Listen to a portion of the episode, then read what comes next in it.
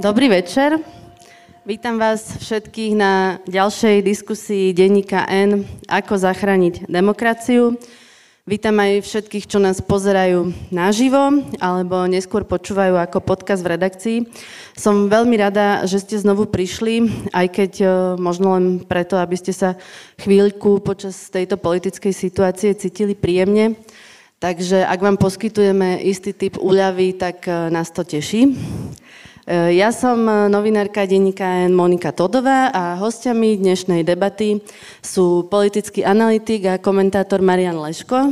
Dobrý večer. Sociológ Michal Vašečka.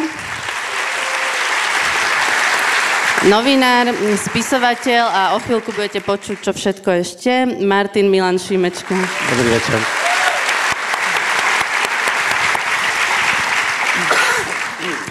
Parlament ešte stále schváľuje a hlasuje o trestných kodexoch a o zrušení špeciálnej prokuratúry. Možno, kým skončíme túto debatu, už to bude definitívne. Už je to schválené v druhom čítaní, čiže teraz tam prebieha už tretie čítanie, čo je viac menej formalita. Ale nebude to ešte platiť, ešte má prezidentka 15 dní na to, aby to vetovala. Nenašli sa žiadni poslanci, štyria z vládnej koalície, ktorí by boli proti. A experti hovoria, že vlastne v boji so zločinom začneme od akéhosi bodu nula, že zahadzujeme celých tých 20 rokov, všetku expertízu tých najlepších ľudí posielame mimo systém. Zažilo Slovensko od jeho vzniku niečo podobné, k čomu sa to dá prirovnať? To, čo sa dnes odhlasuje? Maroš? No, myslím si, že zažilo niečo podobné, nie celkom presne to isté v 94., keď sa Mečar tretíkrát vrátil k moci a vrátil sa naozaj veľkolepo, pamätáte si možno Noc dlhých nožov, kedy vymenil možno 50 e, štátnych funkcionárov bez toho, aby im dal šancu sa nejak obhajovať. Vôbec to nemalo zákonný rámec. Jednoducho urobil takmer štátny prevrat z večera do rána a výsledkom bolo, že všetci sme vedeli, že sa tu blíži niečo, e, čo je čo má ambíciu stať sa autoritatívnym režimom. Európa zareagovala, poslala demarše, poslali protesty, všetci vedeli, prišiel Mečar, prišla divočina. Teraz uh, je to troška iné v, tom zmysle, že Robert Fico tú noc dlhých nožov chtiac, nechtiac musel rozložiť na 4 týždne. Ale um, je to de facto to isté, iba s jedným rozdielom eh, v neprospech toho, čo sa deje teraz. Kým Vladimír Mečiar mal ambíciu zmeniť štát na autoritatívny režim, aby on bol ten, kto povie a všetci poslúchajú, Robert Fico má oveľa, povedal by som, nebezpečnejšiu ambíciu, on má ambíciu zmeniť štát, mafiánsky štát z de facto na de jure. Aby to nebol už len mafiánsky štát vybočením z ale aby to bol mafiánsky štát podľa práva. A to je niečo, čo sme nezažili a ja dúfam, že už ani nikdy nezažijeme. Čo to znamená, Milan, keď sa spoločnosti udelí vlastne takáto obrovská amnestia? Lebo veľa spisov pôjde do šuflíka, bude premlčaných, dotkne sa to ako istej časti, spo, časti spoločnosti? Mm, ja, ja by som to rád zľahčil, ale, ale nedá sa. Um, keď, keď sa pozerám na to, čo sa vlastne deje, Maroš to povedal správne, uh, je, to, je to systémová zmena, ktorá naozaj nie je dokonca porovnateľná ani s tou nocou dlhých nožov. Lebo tá, táto je dlhodobá a je to zmena proste vo vnútri štátu, ako systému. E, nie ide len o to, že mafiánsky štát, on fakte, fakticky rúca akoby základy republiky, lebo vytvára akoby novú kastu privilegovanej vrstvy, ktorou sú zločinci. A tie obete, alebo tie druhorady občania budú tí slušní občania, ktorí v zásade sú nevinní, ale budú potrestaní tým, že im budú vládnuť táto kasta. Um, a to je naozaj tak vážne, ja keď uh, to porovnám s tým, čo um, ako historicky, uh, ja viem, že tá situácia je iná, lebo som v Európskej únii a, a predsa len, ako môžeme si nahovárať, že nie je to také dramatické, ale v skutočnosti je to naozaj podobné, ako keď uh, vznikol slovenský štát a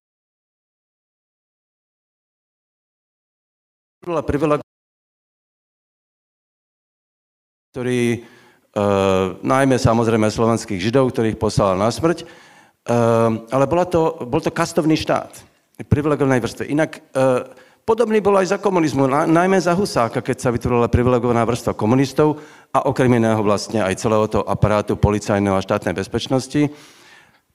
Za to Husáka, ktorému sa dneska Fico kláňa, um, lebo to je inkarnácia, on sa podľa mňa v tom, v tom vidí, a toto je problém, ktorý, mm, s ktorým si zatiaľ teda neviem rady, pretože je, je to tak hlboká systémová zvena, že ešte len uvidíme dôsledky toho, čo sa bude diať. Ale to, že to mení ako podstatu republiky, je, je podľa mňa úplne evidentné. Um, a ja dokonca by som povedal, že ten problém je aj v tom, že um, naozaj nám budú vládnuť zločinci, my budeme, nebudeme chránení štátom, čo je vlastne, čo je podstata štátu, že chráni svojich občanov. To je jeho, to je jeho podstata moderného štátu je zaruč, záruka bezpečnosti jeho vlastných občanov. E, je taký krásny výrok Martina Luthera Kinga, ktorý kedy si povedal proste v keš, e, na tých svojich, tých svojich slavných prejavov, že on nechce, že on vie, že zákon nemôže nikoho prinútiť, e, nemôže nikoho prinútiť, aby jeho Luthera miloval, ale môže zabrániť, aby, aby bol linčovaný. No a ten problém je vlastne to, tým vytvoril nejaký proste jednu veľmi jednoduchú definíciu štátu. Zákony majú zabrániť, aby vám bolo ubližované. Tuto sa deje to, že zákony, ktoré oni pripravujú alebo dneska schvália, zaručujú, že vám bude ubližované. Dokonca teraz e, dnes sa ukázalo aj to, že e, sa skracuje premlčacia lehota aj pri znásilnení, čo doteraz tvrdili, že sa toho násilných trestných činov netýka. Michal, k čomu by si to prirovnal historicky? E, Maroš a Milan to už povedali. Ja by som ešte doplnil, to, že toto naozaj nie je iba také obyčajné hlasovanie. Ako tu sedíte, pamätajte si to a hlavne spamätajte si tie mená. Ja iba poviem, že ja som si mnohé mená z tej noci dlhých nožov zapamätal to je už skoro 30 rokov. Mimochodom, viete, čo bolo zaujímavé? Že tam sedel jediný človek z opozície, vtedy z SDL, volal sa Robert Fico, a upozorňoval e, tú zurvalú väčšinu HZDS, SNS a Združenie robotníkov Slovenska, nerobte to, to sa obráti proti vám, porušujete ústavu, porušujete zákony, nerobte to. No, tak prešlo 30 rokov a a sme zase teda akože v zaujímavej situácii. Maroš chce niečo dodať? Len maličkosť. On hovoril, nerobte to, veď si to rozložte do času, veď zavolajte generálneho prokurátora, nech sa môže obhajiť. Presne tak to teraz robí, zapamätal si to. Nerobte to takto, robte to, ako ja budem o 30 rokov. A to častokrát vidieť až spätne. Potom prišlo treba zhlasovanie o zbavení, e, zbavení poslaneckého miesta e, pána Gaulídera, No a to bolo proste akože až, až šokujúce. Gaulider kričal na celý parlament, ale ja, ja nechcem prísť o poslanecké miesto. A oni povedali, nie, nie, nie, už to vybavíme. Áno, a, a zase to si treba pamätať, lebo to sa ukázalo v tých stovkách hlasovaní, ktoré nasledovali, že to sú kľúčové momenty, a v tomto zmysle negatívne, slovenského parlamentarizmu a toto bude ďalší, ďalší z nich. No a ešte posledné, čo poviem, mňa fascinujú totižto na tom príbehu niektorí, predovšetkým niektorí poslanci hlasu, ktorí s tým vlastne nič nemajú. Tam prišlo niekoľko ľudí, ktorí sú nováčikovia, ja dám aj príklad, však teda prečo, ne, buďme konkrétni. Ja ako Fulbrightista som poznal inú Fulbrightistku, ktorá dneska z ekonomickej univerzity, ktorá sedí za hlas v parlamente a si hovorím, prečo ona ide za toto zahlasovať? Ona s tým nič nemala. Ona ide vlastne chrániť nejakých... Je prorektorka ekonomickej... Áno, veď, áno, však môžeme aj mená hovoriť, ale si hovorím, ona s tým nič nemá. Prečo si takto ide vlastne zničiť život? Pretože opakujem, tie mená si budeme pamätať. Ja ešte by som jednu vec dodal. ani noc dlhých nožov, ani to, čo sa deje teraz, nie je náhoda. Toto je, tak ako bolo pre Mičera, tak aj teraz pre Fica. On chce donútiť všetkých, ktorí sú jeho, aby s ním prekročili ten Rubikon. Keď v 94. vznikla vláda, alebo koalícia, vtedy ešte vláda nebola, Združenie robotníkov Slovenska SNS a HZDS, Mečar nevedel, budú poslúchať, nebudú poslúchať. Urobil noc dlhých nožov, poslúchali a už vedel, nikto mi z koalície neodíde, lebo urobili niečo, čo už sa nedá vrátiť. A Fico robí to isté s ľuďmi z hlasu, Chce ich donútiť, aby popreli sami seba, aby si napluli do tváre, aby už nikdy sa nemohli vrátiť späť medzi uh, civilizovaných ľudí. No, kolegyne,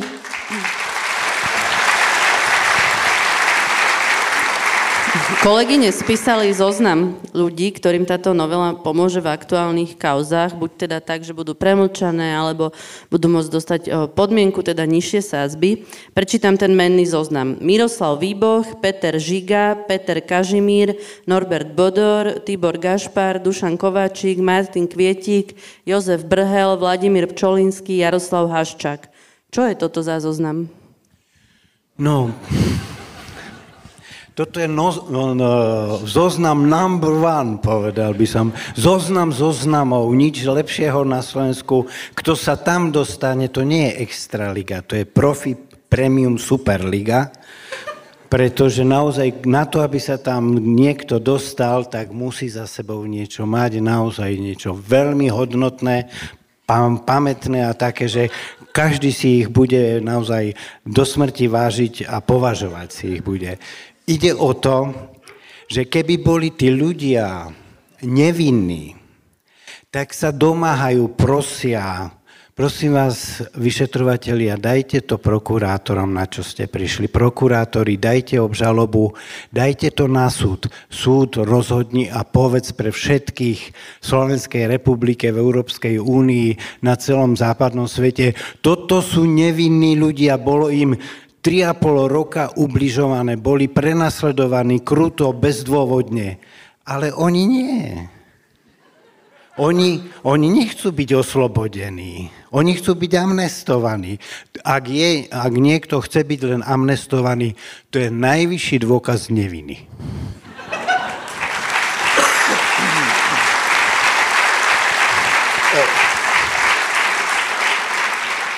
Ja teraz budem za nevtipného, ale viete, čo je najhroznejšie? Že rozprávate sa potom s ľuďmi, ktorí tomu rozumejú, napríklad z parlamentu, z terajšej opozície a kladiete tú hlúpu otázku, že, že počúvajte a že prečo oni do tohto idú, napríklad tí z hlasu, že a tá, viete, aká je odpoveď, že No oni tomu nerozumejú a oni prišli do parlamentu niektorí s nejakými partikulárnymi témami, že chcú riešiť v školstve niečo alebo v zdravotníctve. A oni veria, že keď budú sedieť v tom parlamente, tak za tie 4 roky veľa posunú v tých partikulárnych veciach. A ja som sa vždy pýtal, že no oni nerozumejú tomu, tomu širšiemu pohľadu, že, že môžeš niečo urobiť s vysokým školstvom, ale, ale že druhou rukou si pokazil celú krajinu. No že nie, že neuvedomujú si to. A to je, to je potom teda akože zlý obraz toho, že kto vlastne do toho parlamentu chodí. No. No a ak je tá situácia taká vážna, prečo ráznejšie nezasiahne Európska komisia alebo Európske inštitúcie? Milan? Európska komisia je v tom, tak e, Európske inštitúcie zasiahli, Európsky parlament schválil rezolúciu, ktorú zase potom všetci mm, Fico a tak proste obvinuje slovenskú opozíciu, že tam žalovala na Slovensku, ale bolo to 496 hlasov proti neviem koľkým, 80. No lenže tá rezolúcia nemá samozrejme, to je len deklaratívna vec. A Európska komisia je, tak treba povedať, že Európska komisia dlhé roky, ona nebola vôbec pripravená na takúto situáciu. A až keď prišli, prišlo Maďarsko a Polsko, tak začala, zbystrila pozornosť, že tu máme teda nejaký problém. Trvá je to dlho, um, ale podľa mňa už sa teda niečo deje, nakoniec um, však tým Poliakom zastavili vtedy tie e, eurofondy, teraz im to vrátia, keď sa vrátila, no keď sa prišla nová vláda s Donaldom Tuskom. Orbánovi zastavili tie peniaze, stále mu tam vysí 20 miliard, 10 miliard mu už dali, ale zase ich žaluje Európsky parlament, žaluje Európsku komisiu, že im nemala dávať, lebo, to, lebo sa Európska komisia nechala vydierať kvôli Ukrajine Orbánom. Že tam sa dejú veci, teraz Európska komisia poslala Orbánovi ďalší list, lebo pred e, niekoľkými týždňami schválili zákon, bezpečnostný zákon, ktorý vytvára vlastne novú inštitúciu, ktorá môže prenasledovať všetkých mimovládky, novinárov na základe toho, že buď ohovarajú krajinu, alebo majú spojenie so zahraničím, teda že v nejakom zmysle dostávajú nejaké peniaze, to je jedno, čo je z Európskej únie. Európska komisia hovorí, toto je, to porušuje európske právo a, a žiadujem vás teda odpoveď. To sú, to sú pomerne rýchle procesy. Ona reaguje, relatívne začala reagovať rýchlo. Dneska ohlásili, že nám pozastavuje 900 miliónov eur, lebo, lebo je nespokojná s práve okrem iného aj s týmto trestným zákonom. Oni sa naučili, že teraz už nemôžu úplne váhať, lebo mm, to rozkladá ako naozaj Európsku úniu ako takú. Otázka je, ja si nie som celkom istý, či sa môžeme spoliehať na Európsku komisiu. Ja by som to e, nevidel ako mm, našu spásu. Ten problém je hlavne náš doma. A okrem iného tam je úplne zjavné, že Fico sa spolieha na dve veci. E, poprvé teda, že Európska komisia má teraz relatívne slabý mandát, lebo končí. Maj budú európske voľby, v júni. A tiež sa spolieha na to, že júnové voľby zmenia politickú e, mapu Európskej únie a že sa dostane radikálna pravica. Tým pádom Európska komisia E, nebude taká prísna ako teraz. To je kalkul, ktorý je u neho celkom, povedal by som, racionálny, aj keď ja dúfam, že mu nevíde. Ale toto všetko zároveň trochu vysvetľuje, že Európska komisia, okrem toho, že je ťažkopádna, tak e, nemali by sme vkladať príliš veľké nádeje do Európskej komisie. Monika, ty si sa náhodou nepýtala, že prečo skrátili tú premlčaciu dobu pri znásilnení a zneužívaní detí, hej? však z 20 rokov na 10. My sme ti neodpovedali. Tak ja sa o to pokúsim veľmi stručne. Z vďačnosti to sú urobili. Z vďačnosti, pretože sexuálni násilníci vymysleli spôsob, ako sa bránia a politickí násilníci si ten spôsob osvojili. Ja to veľmi stručne popíšem. Keď je niekto obvinený zo sexuálneho trestného činu, tak prvé, čo urobí, popiera. Ale nezostane pri tom. Popiera, útočí na obeď, snaží sa urobiť, aby zmeniť situáciu tak, aby on ako obvinený obviňoval toho, kto povedal, že sa dopustil niečo a zakončia to tým, že z páchateľa je nevinná slušná obeď. A to je ten spôsob, ktorý používa presne táto garnitúra. Boli vyšetrovaní v minulom období, zistilo sa na nich strašne veľa vecí, boli obvinení, obžalovaní, ale oni hovoria, to, to nie my sme, to, to tí vyšetrovatelia, to špeciálna prokuratúra obvinujú tých, čo ich obviňovali a chcú to zakončiť tým, my sme boli obete 3,5 ročného politického prenasledovania, zneužívania trestného práva voči nevinnej politickej opozícii. Ten postup prevzali od sexuálnych násilníkov, tak im vyšli troška v ústrety.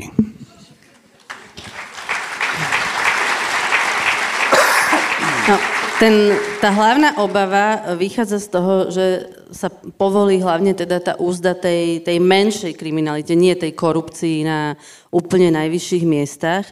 A nedávno Focus robil prieskum pre Transparency International, ktorý ukázal, že 70% voličov koalície nechce zníženie trestov za korupciu. Michal, z tohto môže vzniknúť nejaký vážny problém z hľadiska verejnej mienky, lebo tie prieskumy to zatiaľ neukazujú. Nie, nemyslím, že to bude veľký problém a presne dobre hovoríš, keď sa to spýtali respondentov dostatočne všeobecne, respondenti všeobecne odpovedali. To je náš veľmi podobné, ako keď sa e, pýtame vo výskumoch, že e, myslíte si, že demokracia to je najlepší režim? Áno, áno, samozrejme, to je najlepší režim. Ale potom sa spýtate nepríjemné veci, že v demokracii mali by byť dodržiavané aj práva menšín a tak. No a tam zrazu už to také veselé nie je. No. Takže to je veľmi presne, keby sme sa ich spýtali, že e, myslíte si, že taký zákon by mal byť prijatý, ktorý, ten krásny zoznam, ktorý tu Maroš nám predostrel, že tento zoznam, by, títo ľudia by mali byť amnestovaní, no tak tam zrazu už by niektorí odpovedali, úplne ináč. Čiže ja som presvedčený, že Robert Fico im to vysvetlí, e, bude veľa racionalizácií, interpretácií, ktoré, ktoré sa k ním dostanú, no a e, nejak to nepohne tými preferenciami. Mimochodom, nechcem nikoho strašiť, ale určite ste si všetci všimli, že napriek tomu, že niektorí, neviem prečo, si mysleli, že po niekoľkých týždňoch protestov sa pohnú preferencie, tak oni sa nielenže nepohli, ale ono vlastne jediné, čo sa stalo, že sa trošku prelieva smer a hlas, ale ináč to v podstate stojí e, tej masy voličov SNS, smer a hlas sa to nejako nedotklo a ja očakávam, že to tak bude aj v najbližších týždňoch a mesiacoch. Ale ja predsa len, akože si, viem si predstaviť, možno, že tá moja predstavivosť je príliš e, divoká, ale, ale ten zákon začne platiť, a veď zlodeji a, a, a zločinci si rýchlo preštudujú zákony, veď oni vedia najlepšie, ako to funguje. No a teraz si predstavte, že začne sa kradnúť. A teraz, keďže televízne, komerčné televízie žijú na kriminalite, no tak teraz niekto ukradne bicykel za 600 eur, dajú tam proste... Priestupok. Hm? Priestupok za 600 Priestup. eur. A povedia, no, akože ukradol zlodej, pozrite sa, dajú nejaké zábery z kamier. No a potom povedia, no, uh, uh, pred no, zákonom by dostal, ja neviem, dva roky, teraz bude to riešiť okresný úrad, lebo je to priestupok. Neviem, a keď bude, bude, lebo asi nebude stíhať. Nebude sa dať, a že keď bude, tá, áno, ale keď bude takýchto, a to budete mať možno každý deň. Ja, teraz samozrejme závisí od toho, ale že keby mať každý deň, budete mať, že no predtým by dostal 3 roky alebo 5 rokov, teraz bude mať podmienku, no tak tí ľudia možno pochopia, o čom to je. Ale a, a naozaj si myslím, že ten problém bez to nechcem ja vôbec e, umenšovať, povedal by som, ciele, aj ten zoznam, o ktorom hovoril uh, Maroš, naozaj exkluzívny, ale, ale naozaj, že dopadnú tí m, najhoršie, tí úplne, že obyčajní ľudia. A ja sa tým vidím ešte, a možno teda som e, príliš čierny prorok, ale keď hovorí Maroš, že mafiánsky štát, no tak uh, v skutočnosti uh, Fico si zavezuje zločincov týmto zákonom. Oni mu budú vďační. Ehm, a budú urobia, čo mu vidia na očiach, keď na to príde. Takto to urobil Putin. Putin si zavezal mafiu tým, že ju prepustil, proste s ňou spolupracuje a mafia za neho vykonáva špinavú prácu. To nie je štát. Mafia zabíja politických oponentov a tak ďalej. To robí mafia, lebo Fico iba tak ukáže prstom iba jemne a niekedy nemusí, lebo oni mu čítajú spier. A, a tento problém, že... Povedal by som to tak, že ako úplne... Nič pokračuj že keby mm, chcel Fico urobiť prvé kroky k teroristickému štátu, tak to neurobi inak. No, koalícia sa často odvolávala na generálneho prokurátora Maroša Žilinku. Nakoniec sa ukázalo, že ani len neakceptovala jeho pozmenujúce návrhy. A pán Žilinka je vždy veľmi rád, keď o ňom niečo povieš tak eh, keď si predstavíš, že pri obrannej zmluve bol ochotný požiadať o vystúpenie v parlamente a keď mu to nebolo umožnené, tak novinárom rozdal svoj prejav. Tak ako sa zachoval teraz? Viete, niekedy nás tu po niektorých neprávom obvinujete z pesimizmu, niektorých právom, ale Pravda je taká, že sme sa opäť prejavili ako nezodpovední, naivní optimisti. Ja si pamätám na november, december 20, kedy sa volil generálny prokurátor a bolo 5-6 rôznych kandidátov a pamätám si na vyjadrenia, použiaľ aj svoje vlastné, že nech už zvolia kohokoľvek z nich – Nemôže to byť také zlé ako za Trnku a ako za Kováčika. Ospravedlňujem sa. Môže to byť. Pre Kovačika, pre Trnku bolo príznačné to, že poskytovali prokurátorskú imunitu. To znamená, my nemáme v republike možnosť súkromnej trestnej žaloby. Tu môže byť žalovaný len človek, ktorého zažaluje prokurátor. A ak nemáte žalobcu, nemáte ani sudcu, ak ten prokurátor niekoho nechce zažalovať a naopak uplatní 363, no tak sa pred ten súd nedostane a nemôže byť potrestaný. A pán Žilinka je presne taký istý v tomto, ako bol Trnka, ako bol Kováčik. A keď niekto ešte raz povie, že už to nemôže byť raz také zlé, jak to predtým bolo, tak ho osobne prídem uh, poučiť, že to tak nie je. No, tak to bolo ináč hrozne pesimistické, tak teraz ja sa zapojím, teraz cítim, že prišla moja chvíľa. Nie, lebo Milan, Milan mal taký, taký zaujímavý príhovor, že najprv optimisticky, že nie, oni tí, aj voliči Smeru, oni to uvidia, že nejakí zločinci proste tu dostali šancu, ale potom povedal tú druhú pesimistickú časť, dokonca až o teroristickom štáte, ináč to si zlízneš, to, to podľa mňa do týždňa je tlačovka, alebo nie najnovšie už že čo sa do tlačovky nezmestilo, tak, tak už je ta, tak, taký je formát najnovší. Už som si zvykol. Áno. No, no a teraz, viete, že ja, ja sa bojím, že Milan totiž to je naivný, lebo on si myslí, že v televízii ľudia uvidia, no prečo by uvideli, však v RTVS môžu nastať zásadné zmeny, akože aj nastanú. Markíza tam, no dobre, tak e, ja teraz asi nechcem, nechcem prezrádzať to, čo všetci vedia z tej branže, ale ale tam sa udejú zásadné zmeny, tam je to tesne pred výbuchom e, a jednoducho ten tlak, ktorý e, Smer a Robert Fico vyvinul na Markízu, sa fruktifikoval a, a jednoducho majiteľia, majiteľia pochopili, že chcú zarábať, tak, tak zmenia niektorých ľudí. A, ehm, a ďalší sa prispôsobia. Viete, že ja teraz si spomínam ehm, na Jojku, ktorá ešte stále nie je v nevôli. Ehm, taký Robert Kaliňák napríklad na nejakej tlačovke prišiel k, tej, te, k tomu mikrofónu a hovorí, že aha, toto je ešte v poriadku. Áno, to je taký signál, že Áno, zostaňte... Jojke ešte odpovedáme. Áno, že Jojka je ešte v poriadku, že zost, zostaňte pri tom, hej, neblbnite a ste v poriadku, budeme vám dávať tie rozhovory. No, čiže tu ja by som nebol taký optimista, že ako bude mediálna scéna na Slovensku vyzerať o pol roka. No a po druhé, a aby som bol krátky, tak... E, spomen... A bulvár vlastní Penta. Áno, spomen... to... spomente si na druhú polovicu 90. rokov, kedy e, Siska priamo v STV vyrábala seriál Utajení svetkovia a mnohí ľudia sa v tom jednoducho stratili. A keďže sa v tom stratili, tak na konci mnoho ľudí povedalo, tak pravda bude asi niekde uprostred. Tá, asi, asi niečo na tom bude. Poznáte také tie uh, rurálne porekadla. Uh, uh, že to tak, že čo, bez vetríku sa ani lístoček nepohne. Áno. A to mnohí ľudia proste takto k tomu pristupujú. Čiže až taký optimista by som nebol. Tak tí, ktorí prišli kvôli slovu rurálne, už môžu ísť domov. No ale spomenul si ten, ten formát, čo sa nezmestilo na tlačovú besedu. Včera v stredu večer bola ďalšia veľká demonstrácia pred parlamentom tentokrát.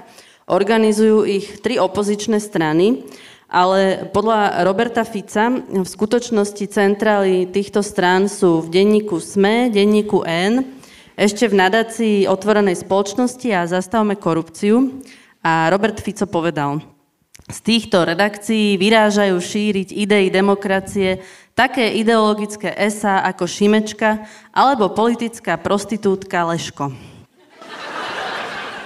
Uh, Milan, prepač, ale musím sa ťa na úvod opýtať. Ak riadiš opozíciu, uh, ako to, že nevieš narátať do 30 a odovzdáš do parlamentu 28 hlasov na odvolanie ministerky kultúry, nemal by si odstúpiť z tej svojej funkcie riaditeľa opozície? Um, Uh, áno, uh, ja um, priznávam, že som zlyhal. Uh, ja som tam mal dať Sulíka, ten aspoň vie počítať.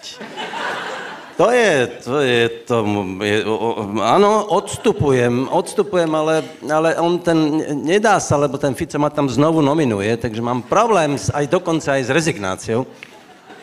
Ale ako ja som na tým premýšľal, že to je, je, to, je to hrozne vlastne, je to taká, je to také, povedal by som, taká milý karambol, lebo že tá 30 vieš, že, že, že my 30 máme, akože je 30 strieborných, to je taká, že metafora z rady za pár drobných, potom víz na psí 30 je zase víz na mizinu.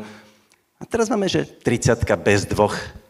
To môže byť taká metafora, a to ja som nepochopil celkom, ale dal by som to, že metafora administratívnej chyby, lebo tak to nejak vysvetlili. Ja som to chcel no, vyšetrovať, ale nepodarilo sa mi. Proste, proste zlyhal si.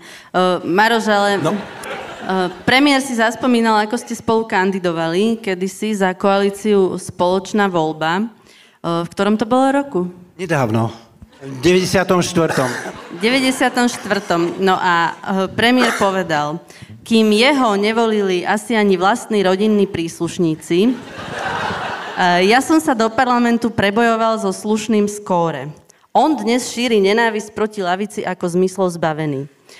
Nemohol si ho akože vtedy poraziť? Vieš, kde by sme dnes mohli byť? Kebyže ty si teraz ja Fico? Ti, ja ti teraz poviem. Ako uvedomuješ si to? Uvedomujem si to. Boli by sme presne tam, kde sme teraz, pretože jeho, Ty si sa zmenil akože v diktátora? Ja, nie, nie, nie. Ide o to, že jeho si vybrali tá petica slávnych sponzorov, akcionárov Smeru e, na čele s Brhelom, Flašíkom, Glváčom, Širokým a kto tam ešte bol? Kíňo, tuším, aj nejaký Gabriel a tak podobné typy, pretože vedeli, že Vladimír Mečiar končí, treba sadnúť na iného konia. No, na mňa by si nesadli, ani keby som bol, uh, jak sa volá ten, čo má, má te, te, jednorožec. Ani keby som bol jednorožec, by si na mňa nesadli. Takže to je v poriadku, boli by sme tam, kde sme teraz. Ale keď si spomínala tú politickú prostitútku, ja nie, on to... On, ale ty, no.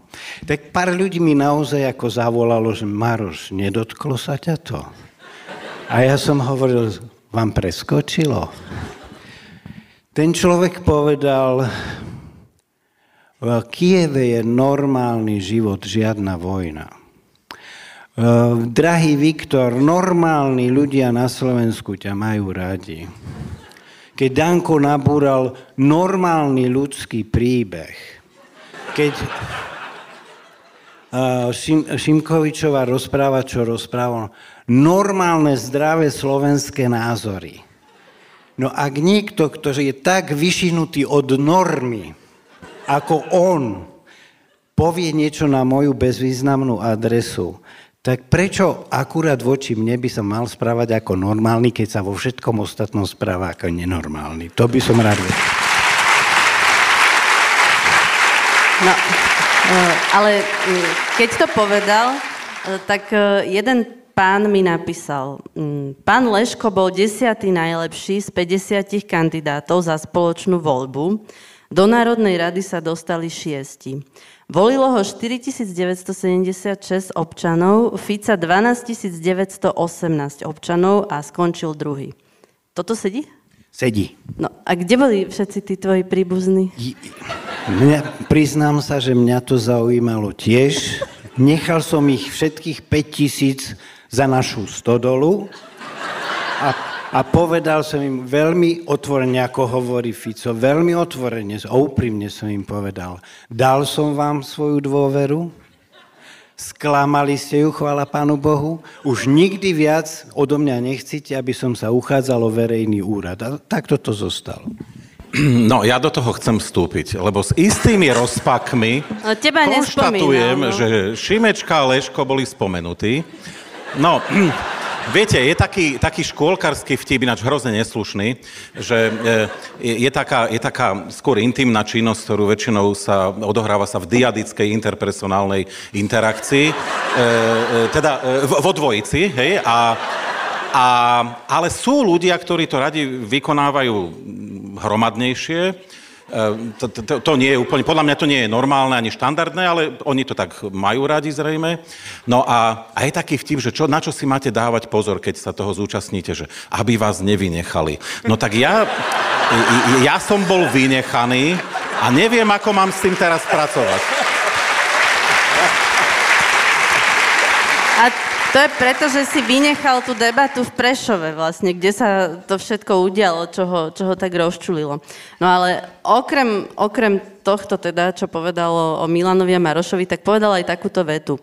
Opakovaná prítomnosť Soroša na Slovensku behom niekoľkých mesiacov je len potvrdením, kde je finančné pozadie protestov, nielen ich, ale aj prezidentskej kandidatúry Ivana Korčoka.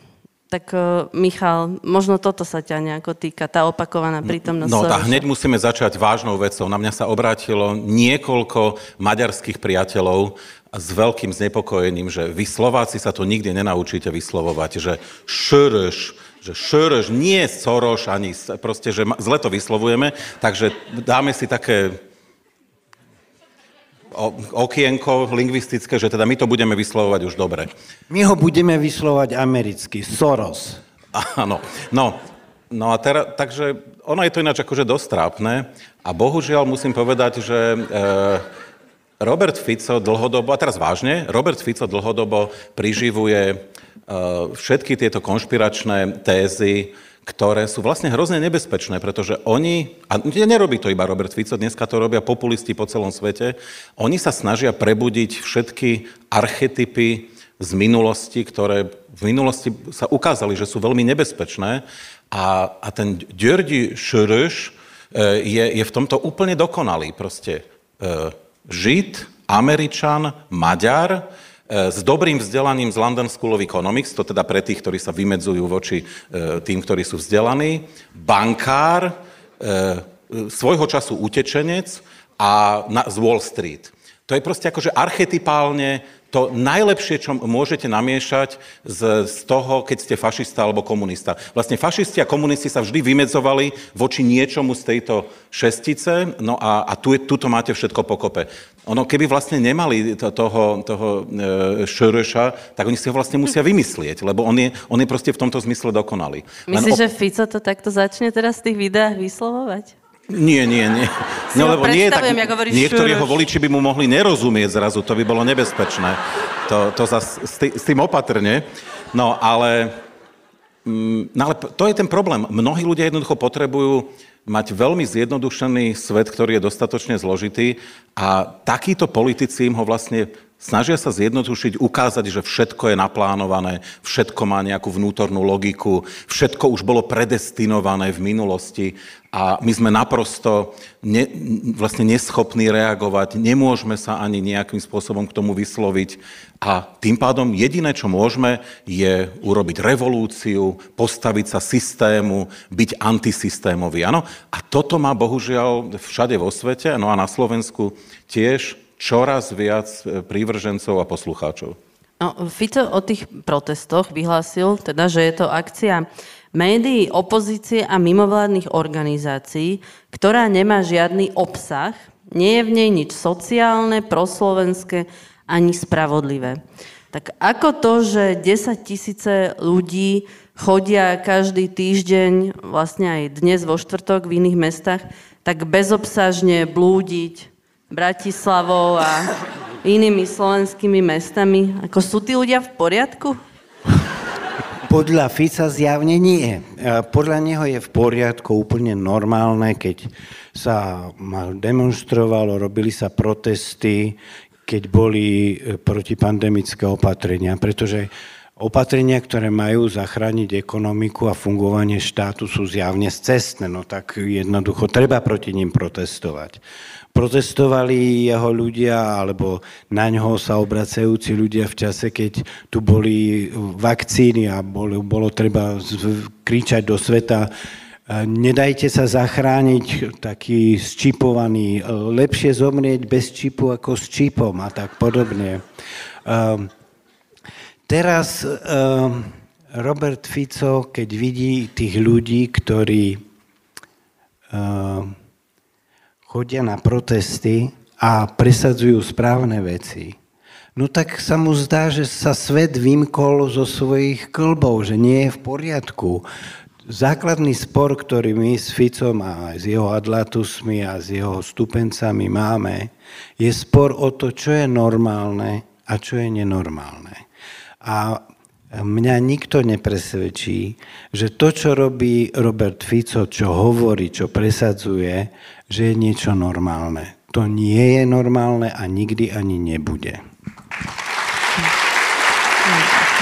Branislav Gröling z SAS povedal, že on navrhne generálny štrajk opozičným kolegom. Milan, to sa ešte dá? No, konečne podľa dobe nejaký kreatívny nápad. Uh, no, uh, áno, ja, mohlo by to byť úspešné, keby ho vyhlásil na Deň štátneho sviatku, vtedy by to možno aj fungovalo. Uh, pravdu povediac, ja si pamätám ten generálny štrajk v roku 89. Mm, to bolo za zrušenie úlohy, vedúcej úlohy komunistickej strany. No a aj ten generálny štrajk trval hodinu, v skutočnosti to nebol štrajk, len si dávali stúžky ľudia na, na, na kabáty, takže normálne pracovali, taxikári možno trúbili, ale inak jazdili. Takže to bol náš jediný štrajk, ktorý sme zažili a to bola teda ešte iná doba.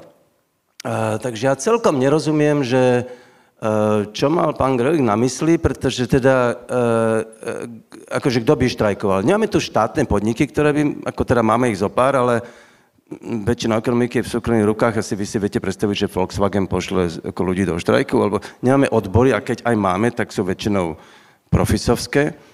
No, tak akože, e, kto tu môže štrajkovať? Železničari, ty aj tak štrajkujú. A takže ani sme to nepoznali. Živnostníci nevystavia faktúru. Áno, áno.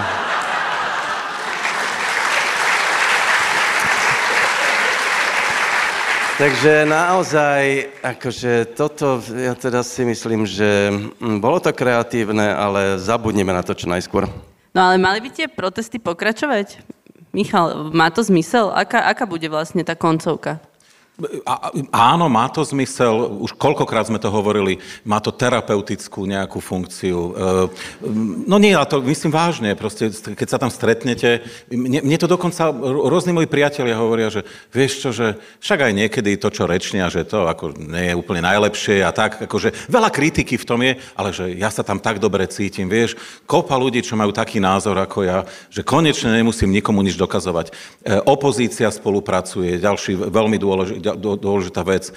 Po ďalšie, to, že v tom Bruseli a vôbec zahraničí vidia, že jednoducho sme sa nezlomili, to, to je opäť dôležité. No ale teraz trošku kritickejšie. Problém je, že to sa nedá držať do nekonečna, akože tá para niekde vyfučí, no a nedá sa to držať s jednou témou, ktorá mimochodom dnes už môže pominúť. Áno? E, teraz Čiže tá opozícia, no ale však na to majú konec koncov svoje týmy, ktoré budú musieť meniť stratégiu, nájsť no, nové témy a hlavne vysporiadať sa s tým, čo začína trošku vrieť, a to ja som si všimol, že rôzni organizátori tých občianských e, zhromaždení, či už zo zahraničia, alebo aj zo Slovenska, nevedia vlastne, v akom vzťahu sú k, k tým politickým stranám, majú pocit, že oni by chceli urobiť niečo viac, ale že tie politické strany ich k tomu nepustia, čo nie je pravda, ale však to nie je dôležité, že kto si... Hej, proste začína to tam, e, sa tam šíriť nejaký typ nespokojnosti. Toto by tie politické strany mali začať reflektovať a, a byť aj v spojení s tými občianskými e, iniciatívami a niektoré veci si vydiskutovať. No. Ja len taký malý dodatok, že ak e, máme, ak náš odhad toho, ako sa to bude ďalej vyvíjať, je správny, a obávam sa, že je, tak týmto zďaleka dôvod na protesty na Slovensku nekončí. A treba si zvyknúť aj na to, že o chvíľku bude útok na mediálnu sféru, o chvíľku bude útok na mimovládne organizácie, už e, internet otvorili do, do Korán, otvorili všetkým konšpiračným ruskotrolovacím firmám. A ja mám taký pocit, že ak sa budeme chcieť niekde vidieť, že ešte sme tu v tejto republike, ešte všetci sa nepominuli nejak zmyslami, tak budeme musieť výjsť na to námestie, aby sme sa videli, lebo všetky ostatné priestory už budú nimi obsadené. No, týženík Respekt napísal výbornú reportáž zo Slovenska a Ivana Svobodová tam citovala jednu pani zdravotnú sestru, ktorá jej na proteste povedala, nedá sa nič robiť, budem pokojne tam chodiť ďalej celé 4 roky, určite z toho vo vláde začnú byť nervózny a, a vďaka týmto stretnutiam sa tu človek, si tu človek aspoň nepripadá s tým všetkým tak sám. Tak môže to trvať 4 roky? No, ono to záleží od toho, čo budú ešte všetko chcieť a bude to závisieť aj od, no, nás, či nám to bude prekážať. Ale že je to nábeh na celé 4 roky, tak to je evidentné a keby neboli na Slovensku protesty, ja si dovolím tvrdiť, že ani Európska komisia, Európska únia si nevšíma prijatie nejakého zákona na Slovensku. Jednoducho, ak občania nekladú aktívne odpor voči tomu, čo ich ako občanov degraduje, no tak potom e, sa nemôžu čudovať, že e, to ide bez odporu ľahko. Spomente si na toho Kaliňáka na tej pytliackej zbojníckej chate. On hovoril, urobíme toto, čo presne teraz robia, a nikto nič nebude protestovať. Bude to veľmi rýchle. Ukázalo sa, že sa mýlil našťastie ale ich ambície určite nekončia prijatím e, kodexov, trestných kodexov a majú svoje ďalšie plány, pretože, ako som spomínal, oni chcú ten svoj model, o ktorý mi ide, doviesť do de jure podoby, aby to bolo uzákonené, aby to bolo kodifikované, aby to bol mafiánsky štát zo zákona a podľa zákona. No, Milan, ty si ešte podľa Roberta Fica duchovný trhán a kaviarenský povalač. A,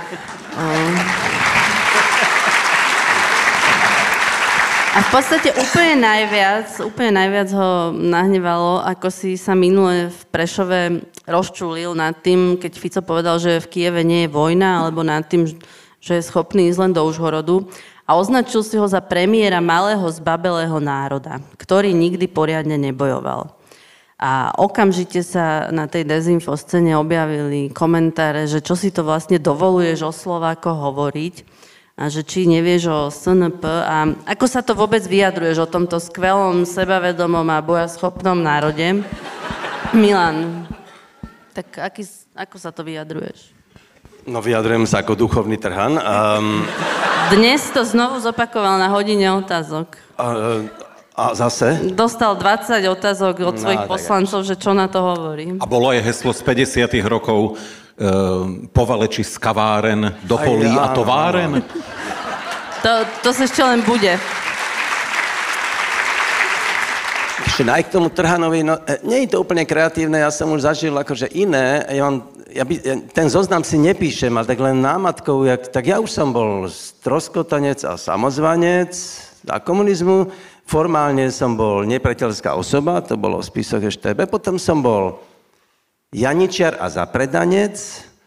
Potom som bol, to bolo za Mečera, potom za Zorinu som bol skupinkár, čo škodí štátu. Potom som, teraz som liberálny fašista, duchovný trhan. To by som Ficovi povedal tak jen houšť a väčší kapky, toto není boh vie čo. Akože není, to... Mohol si trochu dať viac práce. A k tej, tomu zbabelému národovi, akože, ja, to je úžasné, jak sa teraz všetci vyrojili, že to, no, že vikingovia. Normálne, či tu všetci odrazu, my sme, ja som si myslel, že to, to, my, Oni by akože, išli brániť tú úžasné, krajinu. Úžasné, vikingovia, hrdinovia. No, uh, možno som, akože pripúšťam, že som urobil miernu gramatickú, akoby ne, že to nebolo úplne šťastné vyjadrenie.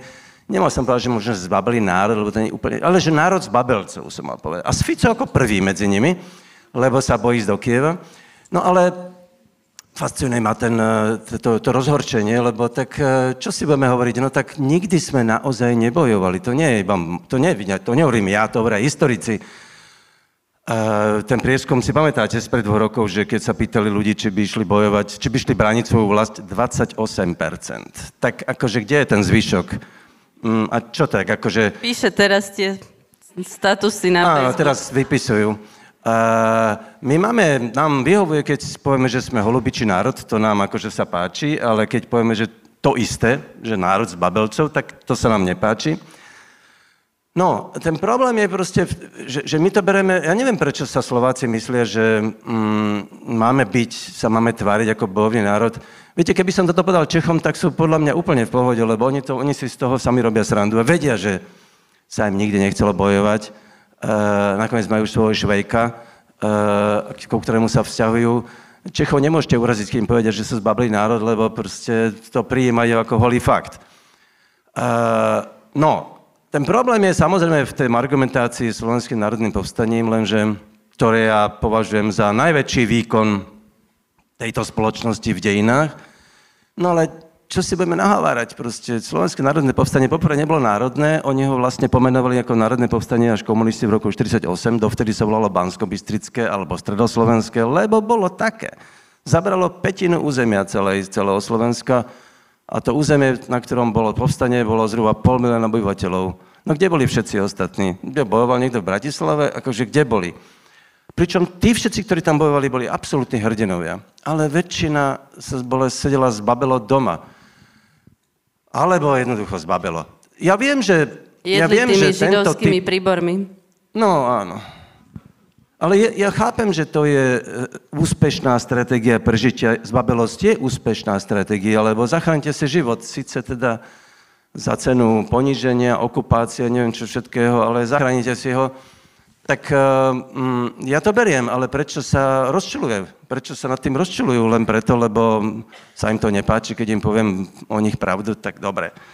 Na to je, na to, a keby som to hovoril ja, však to hovoria historici bežne, mne sa, povedal to, a jemu nikto nenadával, keď to Palo Velikovský napísal vo svojom nádhernom, nádhernom románe Večne zelený, kde povedal o Slovákov, že viete, že všetky národy chcú vyriť nejakú hlbokú brázdu do dejín, iba Slováci, tí sa tešia z toho, že sú. A ešte aj po 100 rokoch si povedia, a stále tu sme. A tak buďme ešte. No to je, to je nádherný, nádherný obraz slovenskej mentality. A jemu sa to nikto nenadáva, a mne áno. Není to fér. No,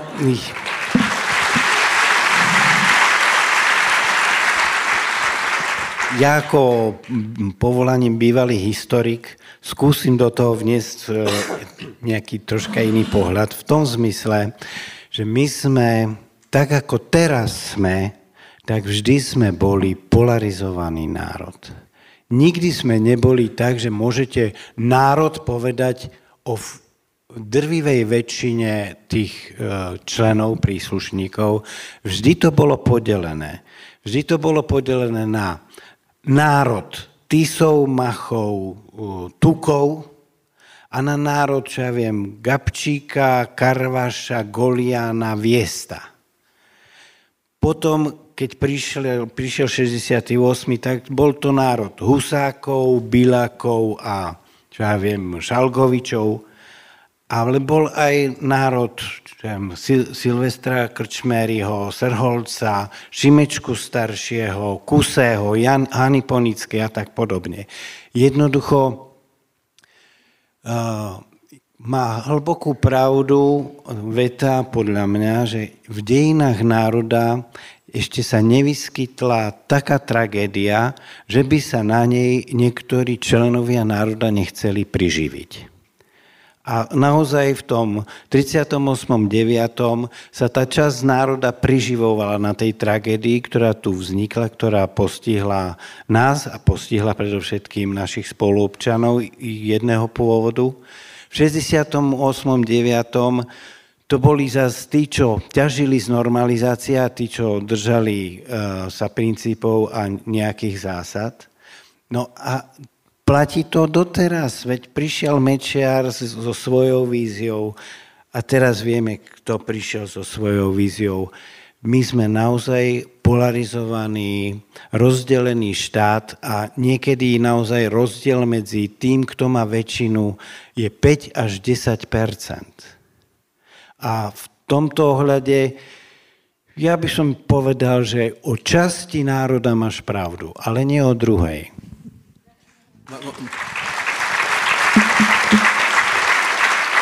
Mo- Monika, viem, že ti to ničím, ale, ale mu, musím niečo k tomu povedať. Ja by som to povedal trošku možno ináč ako Milan, ale má pravdu v jednom, že až takmer v genetickom kóde Slovákov je proste prežiť. Áno, na kone nemáme, tak utekajme. No. E, a, ale, ale v tomto sú Slováci a vždy boli nesmierne úspešní. A ja to teraz naozaj nechcem iba prevádzať do, na to, že je to sranda, lebo ja, ja si napríklad, mnohí na Slovensku obdivujú Poliakov za ich heroizmus. E, ja tiež patrím k tejto skupine. Ale viete, koľkokrát som narazil v Polsku na ľudí, ktorí mi hovorili, že ale vieš, ten, ten náš heroizmus, no, no tak dobre, tak sme urobili Varšavské povstanie a zahynulo v ňom 200 tisíc ľudí. No a to je asi trošku blbosť. No tak vy ste to asi tú vojnu poňali lepšie. Moc vás nepadlo, no tak mor, morálne ste z toho nevyšli najlepšie, ale ste prežili. A prežili hej, čiže ono to ako keby dá sa nasvietiť z rôznych strán. A posledné, čo poviem, ja, to, čo by som ja skôr ako riešil, a o tomto na Slovensku debata veľmi nie je, je, že nie, že či Slováci bojovali dostatočne alebo nie, ale že či vždy máme tú schopnosť pridať sa na dobrú stranu. A teraz nemyslím na tú, ktorá výťazí, ale na tú, ktorá je morálne správna. Lebo viete, 1848 tu málo kto rozoberá ako rok, kde Jednoducho pár dobrovoľníkov slovenských sa pridalo na stranu konzervatívnej Viedne proti buržoáznej revolúcii. A takto by sme mohli pokračovať. 39. rok Slovensko, ktoré ako jediný spojenecký štát vlastne bolo pri začiatku druhej e, svetovej vojny, keď s nacistickým Nemeckom vtrhli slovenské vojska do Polska. No a takýchto príbehov vlastne sme mali veľa. No čiže dávajme si na to skôr pozor, že s kým sme, lebo opäť máme ten problém aj dnes.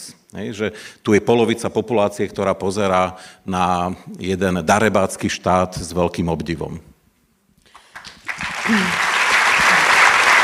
Poďme k prezidentským voľbám. Uh, Michal, o tebe si všetci myslia, aj Mároš napríklad, že si pesimista a nikdy neveríš v dobrý výsledok volieb, ale ty pritom len upozorňuješ na to, čo vidíš v tých dátach. Tak uh, povedz nám, prosím ťa, pravdu, či je vôbec šanca, že Ivan Korčok vyhria prezidentské voľby? Nie, počúvate, už to musíme trošku si to upratať.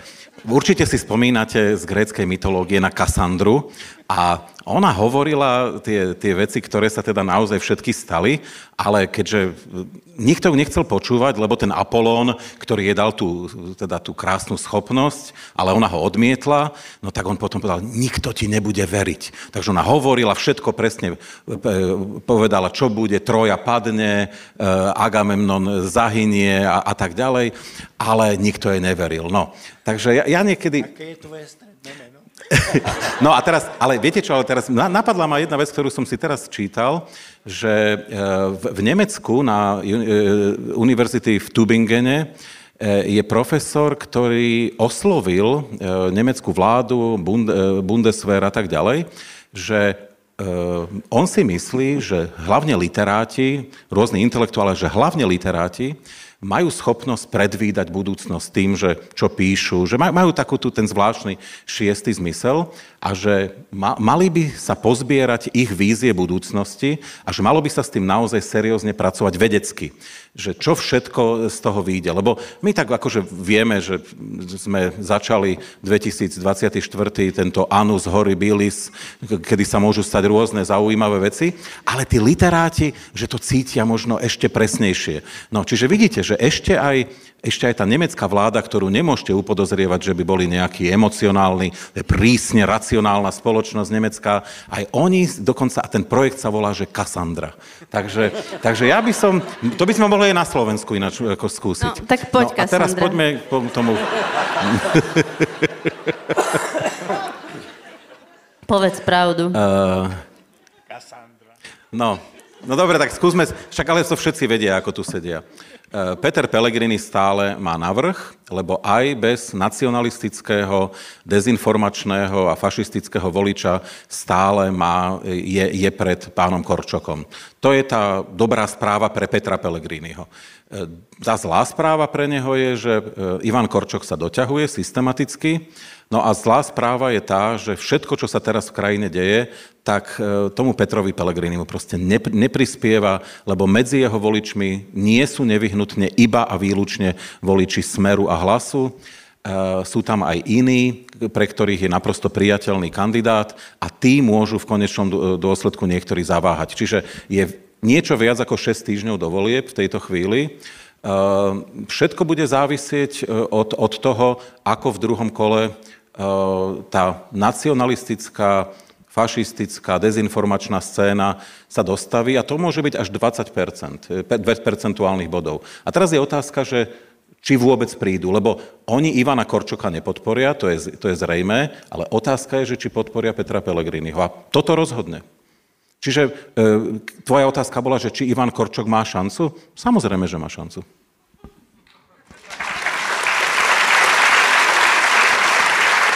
No, ty si, Michal, pre Respekt povedal, no, rozprávame sa tu minimálne o 20% voličov fašistických a radikálne nacionálnych strán, ktorí budú v druhom kole zvažovať, či je lepšie voliť niekoho, kto je minimálne vnímaný ako gay, alebo niekoho, kto je vnímaný ako americký agent.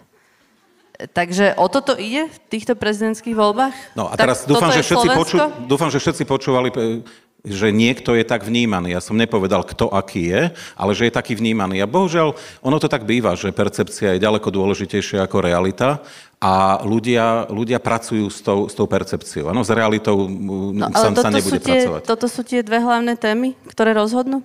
No pre, pre jednu časť spoločnosti, ktorým niekto nahovoril, že Ivan Korčok je americký agent, je, je to pre nich veľmi dôležitá téma, naprosto viditeľne. No a teraz je otázka, že e, to druhé, že či, či, to, či to sa stane témou pre, e, pre práve túto nacionalistickú alebo fašistickú časť spoločnosti. Pretože zjavne pre voličov Smeru a hlasu to téma nie je veľmi a pre druhú časť spoločnosti voličov Ivana Korčoka to vôbec nie je téma. Áno, čiže pre nejakú časť spoločnosti to téma je. Otázka je, že či to nie sú tí, ktorí rozhodnú. No, zaujímavé je, čo povedal Respektu samotný Harabin, že teda Pelegrini ho by nikdy v druhom kole nepodporil, radšej povie voličom, aby zostali doma, lebo Pelegrini je podľa neho umelo nastrčený do prieskumu, aby zobral Harabinovi hlasy. Vytvoril sa tu podľa Harabina šršovskými neziskovkami z Ameriky falošný mýtus o dvojici Korčok Pelegrini, a Pellegrini bol podľa neho vyrobený preto, aby ako prezident povalil Ficovú vládu. Uh, takže vlastne by to malo byť fajn, keď ten Pellegrini vyhrá. Milan, nie? Ehm, no, zaujímavá teória. Uh, to by Čo urobia tí Harabinovi voliči, keď on im toto hovorí? Monika, to, akože preboha, nepýtaj sa ma, prosím ťa, na dušu harabinovského voliča, to proste...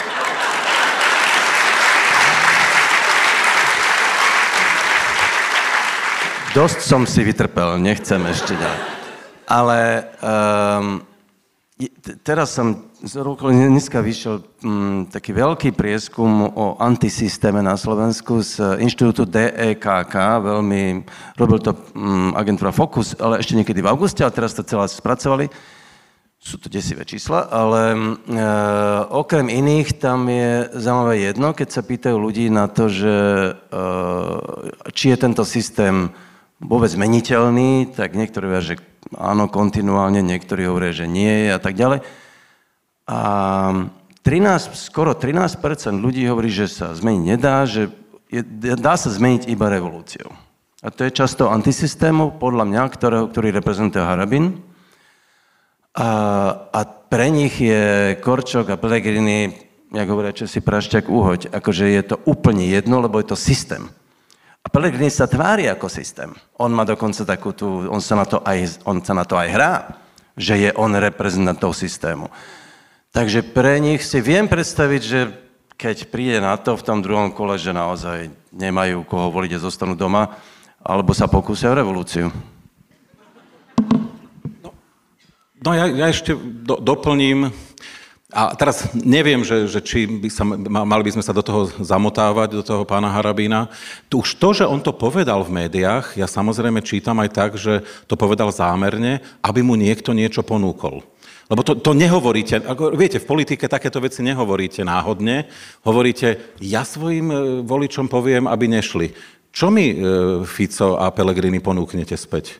E, aby som teda povedal, že, že nech idú. No ale samozrejme, že aj keď to urobí, tak to ešte nemusí nič znamenať, lebo toto sme tu predsa mali pred pár rokmi. Spomente si na druhé kolo Čaputová Ševčovič. Tento typ voliča neprišiel. Pre neho ten Ševčovič proste bol absolútne nepresvedčivý.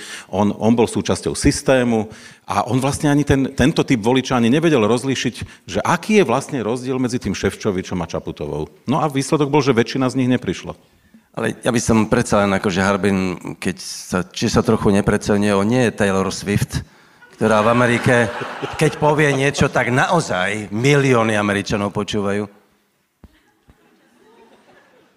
Čo v takejto situácii potrebuje robiť Ivan Korčok? Aby tí harabinovi voliči zostali doma. Lebo on predsa nemôže útočiť na tie najnižšie pudy, alebo to za ňoho bude robiť Igor Matovič? No, ja, ja si netrúfam radiť e, e, pánovi Korčokovi. on tam, toho skočiť? On, on tam, on tam jednu, predsa má... Pardon? Prepa, jednu, jednu intimnú, intimnú informáciu. Pred troma mesiacmi sme sedeli tam v zákulisí a čakali sme takúto debatu. A Mišel Vašečka hovoril, ja vám garantujem, že Igor Matovič v poslednej minúte príde a bude kandidovať. Je to, tak? Je to Kassandra.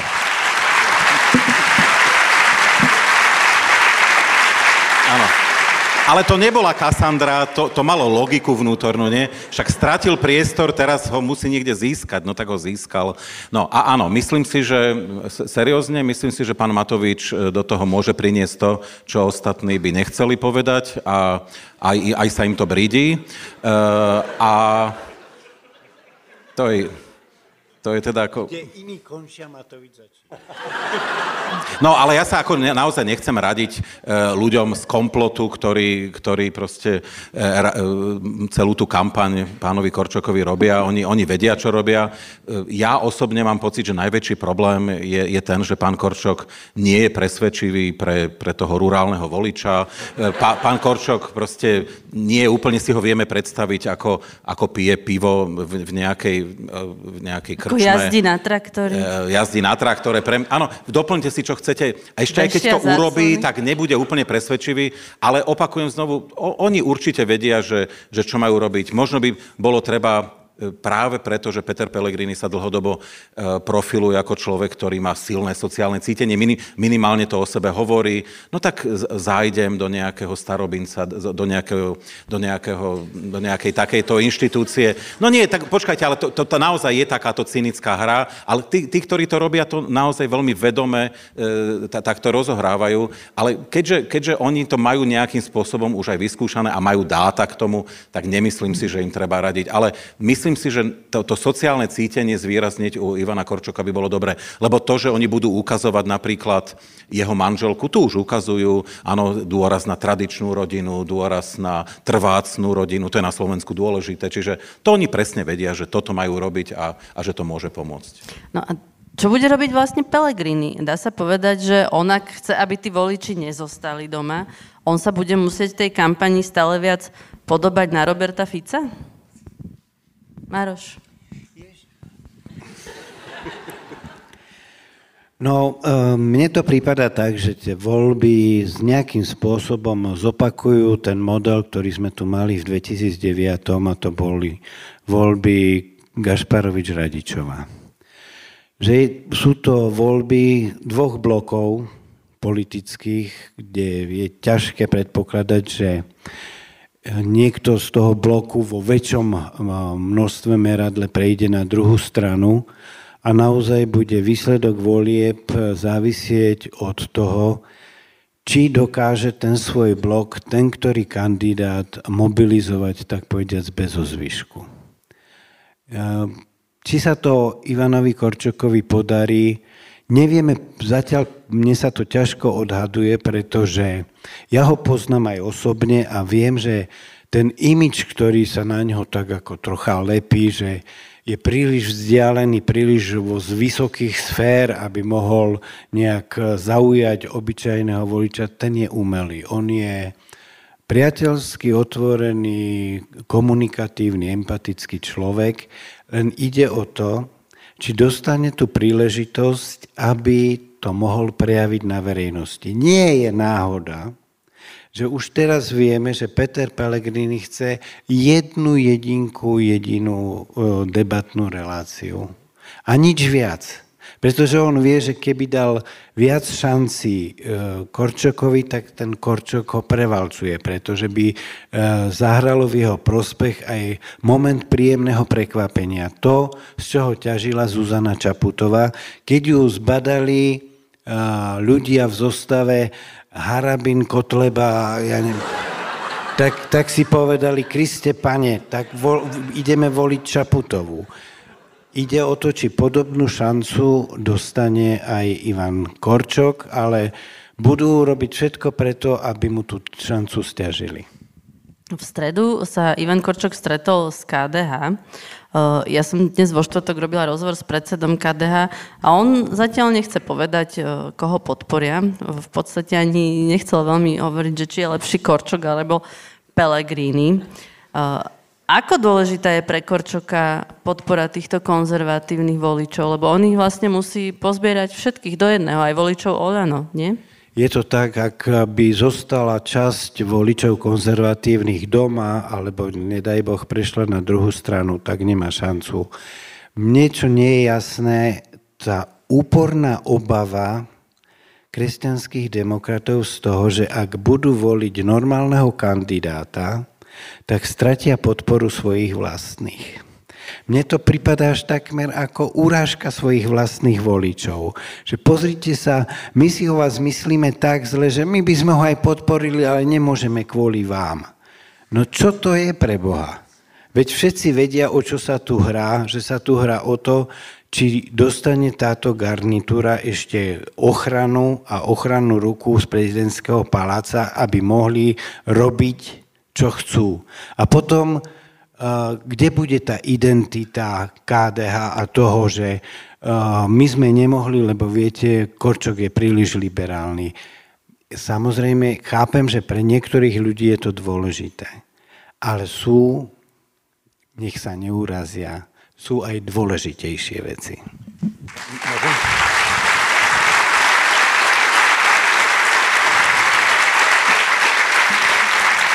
Michal, ty ako rozumieš tomu KDH? No, e, ja teda v tejto skupine liberálnej, teraz ja sa zahrám na toho diablovho advokáta, niekto tých konzervatívcov musí teraz zastúpiť, takže to budem na chvíľočku ja. A teraz vážne, keď sa pozriete na to, ako argumentujú mnohí proeurópsky, demokratickí konzervatívci na Slovensku, tak sa to dá zhrnúť asi do ta- takýchto niekoľkých vied.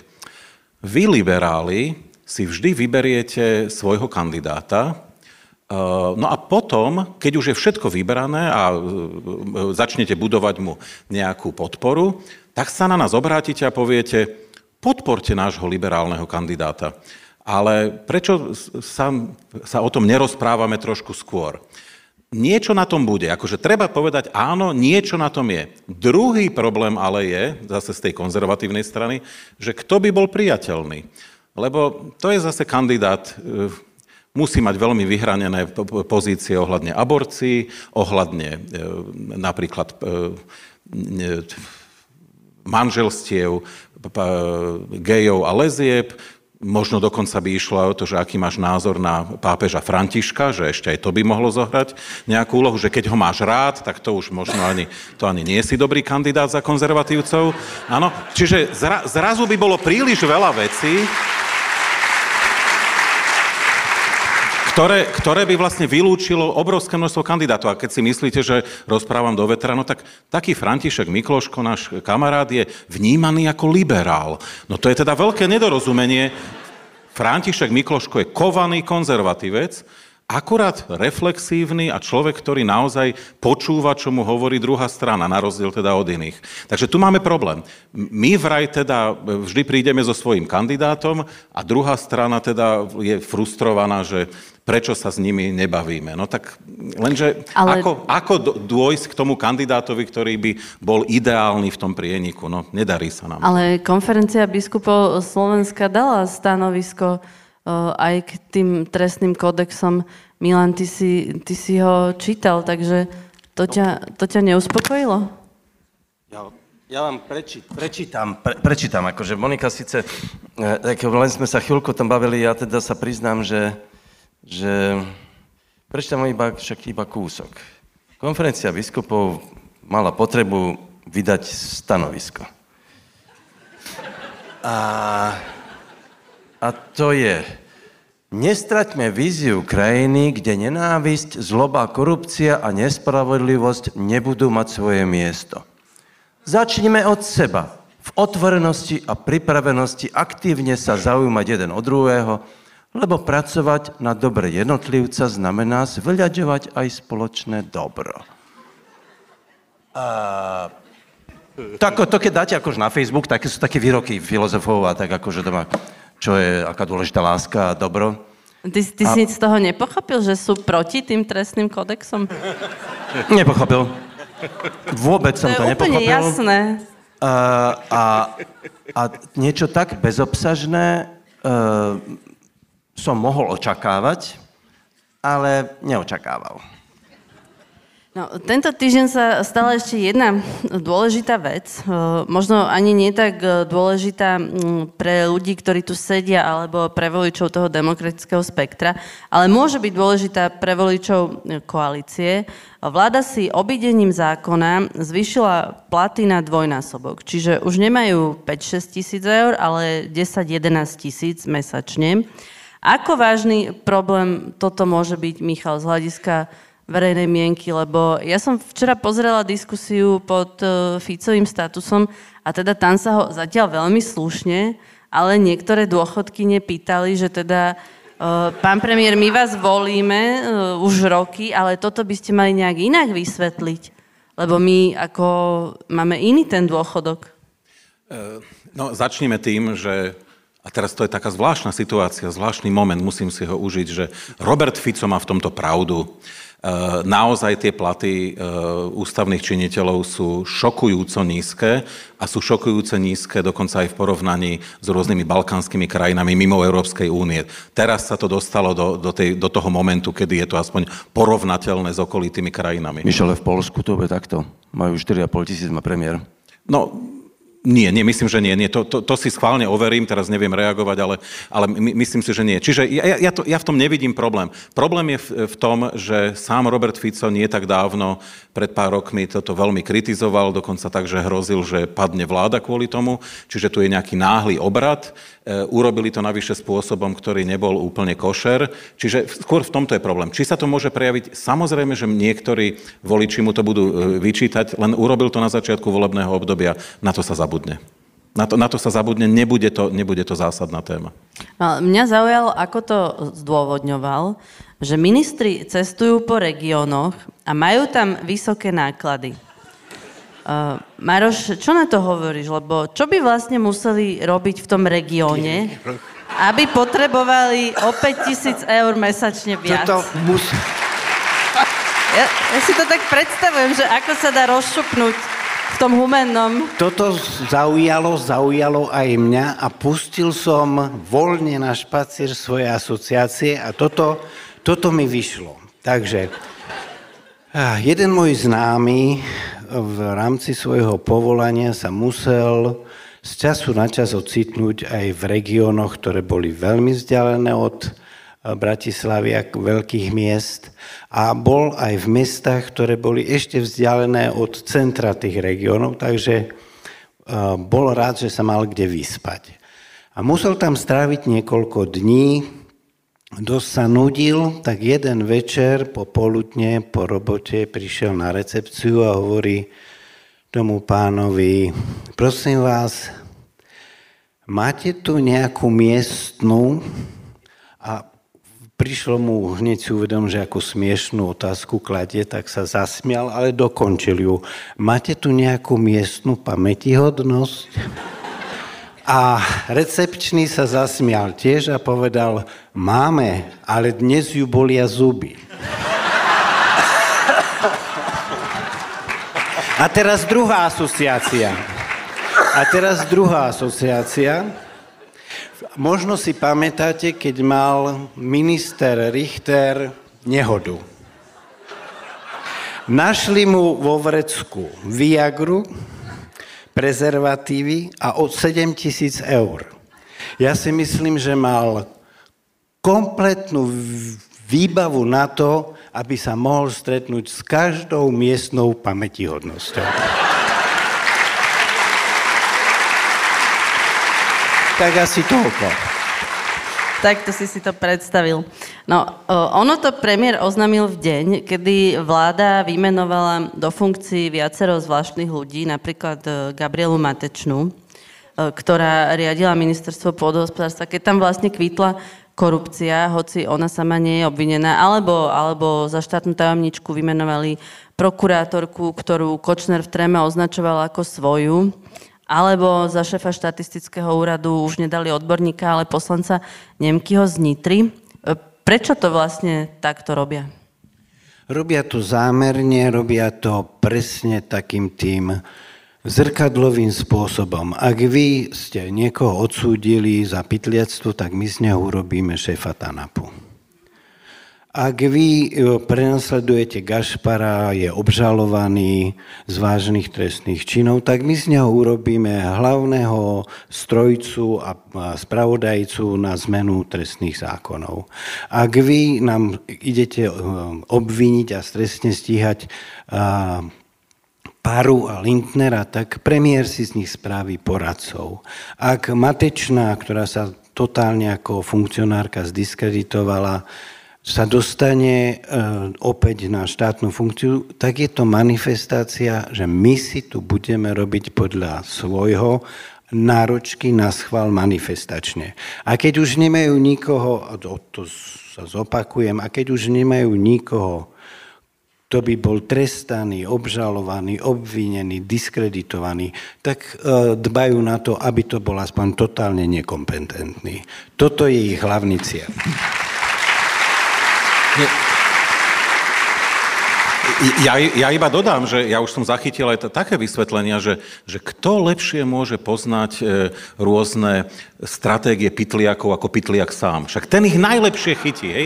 No a to je proste tá logika, viete, ako majú hackery, že skúsia hacknúť nejakú firmu a keď sa im to podarí, tak vlastne prídu, že počúvate, že my sme to hackli, nezamestnáte nás, že však my, my to akože dobre ovládame. No a teraz vážnejšie k tomu, čo povedal Maroš, že no to, toto je ale problém, pretože táto vláda, štvrtá vláda Roberta Fica sa ukazuje, že naozaj už nemá ľudí, e, že, že vlastne prichádza skutočne s najslabšie personálne obsadenou vládou, akú kedy mal. A t- tentokrát už neplatí to, čo kedysi, pamätáte si, keď prišiel Matovič k moci, tak niektorí hovorili, že no dobre, bola to tá Ficová vláda nejaká skorumpovaná, ale aspoň vedeli vládnuť. To sa ako vtedy šírilo na, na tých sociálnych médiách. No lenže teraz už teda ani to druhé, že či vedia vládnuť, bojím sa, že, že nebude. Takže to ešte uvidíš, ako budú. No, už schválili práve tú novelu tých trestných kodexov, tak e, nie je to na potlesk. Keby sme boli na proteste, tak asi začnú ľudia pískať alebo, hanba, alebo kričať. Hanba. Tak, no. Tak, e, takže to sa práve stalo. No a stala sa tento týždeň ešte jedna vec. Poslanec Progresívneho Slovenska Tomáš Helebrant sa vzdal poslaneckého mandátu. Najprv povedal, že z osobných dôvodov a potom, čo Robert Fico uh, napísal na Facebook, že na ňo podala trestné oznámenie Žilinská nemocnica, tak Helebrand zverejnil, že spravil chybu, lebo lekárov neinformoval o svojom zdravotnom stave. Tvrdí, že nie je infekčný a že nevedel, že aj vtedy má povinnosť tú nemocnicu informovať. Michal, čo si si pomyslel, keď si toto videl? No, ja som to včera rozoberal uh, neskoro večer s niektorými ľuďmi z tohto mesta, ktorých sa to týka.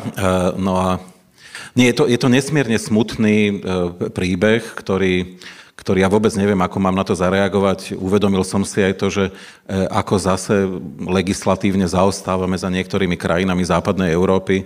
Eh, lebo tu, keď máte, máte nejakú chorobu konkrétnu, tak, tak jednoducho musíte o tom informovať, čo v tejto podobe v mnohých krajinách západnej Európy už neexistuje. Je to nastavené ináč, modernejšie, keď to mám povedať. No ale je to, je to tragická chyba, ale to, čo ja som si z toho zobral, že pán Helebrant okamžite na to zareagoval spôsobom, ktorý je teda ukážkový, ako má politik zareagovať na svoje zlyhanie. Kiež by tak reagovali tí, čo teda tu sa zrážajú zo semaformy. E, a po druhé, e, no,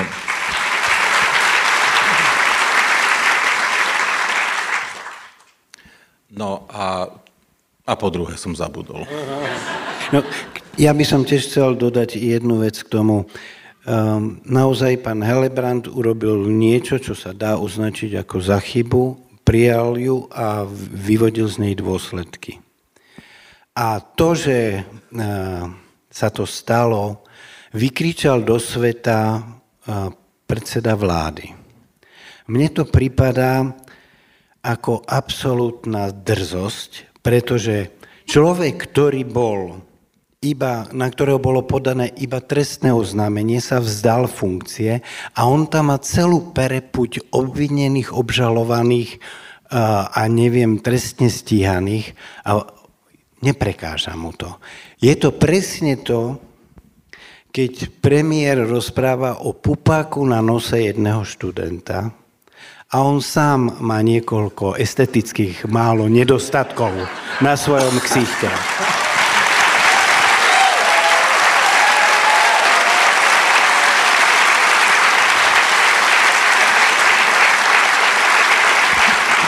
Ja som si spomenul. Veď to je presne to, odkiaľ to vedel a ako to vôbec mohol vedieť. A to je tá otázka, ktorú si tu predsa kladieme celé roky.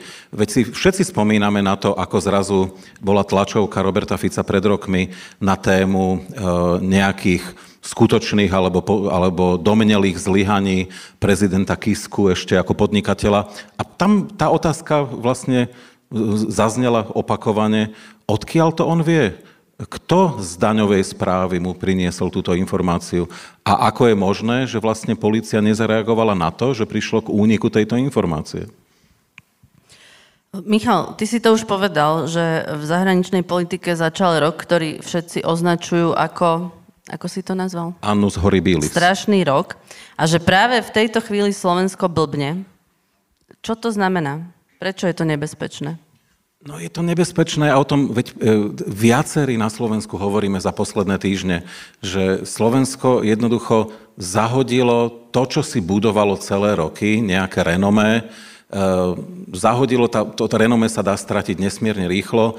Sme vlastne krajina, na ktorú e, všetci pozerajú ako na niečo zvláštne, lebo na, tý, na to Maďarsko si už zvykli, ale my sme menší, me, menej významní a, a vlastne ideme v tých, v, tých, v tých krokoch e, Viktora Orbána. E, no je to nebezpečné preto, lebo keď sa niečo náhodou veľmi vážne stane, a ono sa môže, no tak malá krajina, ktorá nemá spojencov, alebo teda ktorá ukázala, že, že zlyháva, alebo že nie je dobrým spojencom, no tak bude jednoducho nechaná sama na seba. A to je posledné, čo Slovensko potrebuje, pretože, e, opakujem znovu, nemusí to byť 2024, ale e, medzinárodný poriadok sa rúca v priamom prenose. Je mimoriadne nebezpečná situácia teraz vo svete no a v tej chvíli to, čo sme si tu vybudovali, tak hodíme von oknom. To je vyloženie nerozumné, alebo keď mám povedať rovno hlúpe. Napísala mi jedna naša diváčka, že veľmi rada pozera naše debaty, ale že by sme ich mali nejako premenovať, lebo vôbec to nie sú debaty o tom, ako zachrániť demokraciu, lebo neponúkame žiadny návod, iba e, so skupinkou intelektuálov analizujeme, čo sa stalo. Milan, ľudia chcú stále nejaký návod. A na mňa sa obraciaš. Ty to tu predsa riadíš. Ty si tu ten intelektuál, mm, vidíš, filozof. No, to som už zabudol zase, no. Ale a, rozumiem, ale to je, mm, tá pani, e, pozdravujeme, ale mm, ten, trochu sa míli proste v tom, nebudeme meniť názov týchto debat, pretože už samotné tie debaty dobre, oni, oni tú demokraciu nezachránia, ale my hovoríme v dokonalom vide, my ju zachraňujeme, my nie priamo ideme hneď zajtra zachrániť. A to je, to je, spočíva v tom, že keď takto debatujeme, hm, tak my vlastne akoby sa pokúšame, a ja teda sa priznám, že ja sám s veľkou radosťou počúvam týchto dvoch múdrych priateľov mojich, lebo mi osvetľujú veci, ktoré by som, na ktoré by som možno neprišiel. Proste. A tá demokracia, o čom je demokracia? Demokracia je v zásade o transparentnosti, o chápaní javov a vecí, ktoré často bývajú skryté. Je to demokratický občan, je informovaný občan. My vlastne informujeme ľudí, pokúšame sa im vysvetliť, čo sa deje, tak, aby mohli demokracie rozumieť a potom ju samozrejme aj podporovať. Mimochodom, aj preto sú dôležité tie protesty, o ktoré sme hovorili. Na tých protestoch je ešte jedna vec zaujímavá. Na tých protestoch sa definujú pojmy e, a jasne sa vyslovujú tézy, čo sa v tejto krajine deje. A to je strašne dôležité. To zase nebolo obvyklé v minulosti na Slovensku, že máme, máme dneska, dneska permanentný proces pomerne a naozaj vďaka opozícii, e, ktorá dokáže formulovať pomerne jasne, e, čo sa v tejto krajine deje a čo sa, čo sa deje zlého. To všetko pomáha demokracii, samozrejme do budúcnosti. Už teraz sa vlastne pripravujeme na to, a že budeme zachraňovať v ďalších voľbách. No, ja... Ko- koľko rokov budeme zachraňovať? Tiež si myslím, že niektoré veci vyplývajú priamo z deja, lebo napríklad, keď nás, verím, počúvala, tak možno sme prispeli malým dielom k tomu, aby pani, ktorá nás počúvala, a možno tí, ktorí tu sedia, možno tí, ktorí nás sledujú, uvedomili, aký veľký význam má to, ako dopadnú prezidentské voľby. Že to nie sú prezidentské voľby, povedal by som, ako ktorékoľvek iné. Ale sú to prezidentské voľby, ktoré budú o tom, kto má v tejto krajine väčšinu.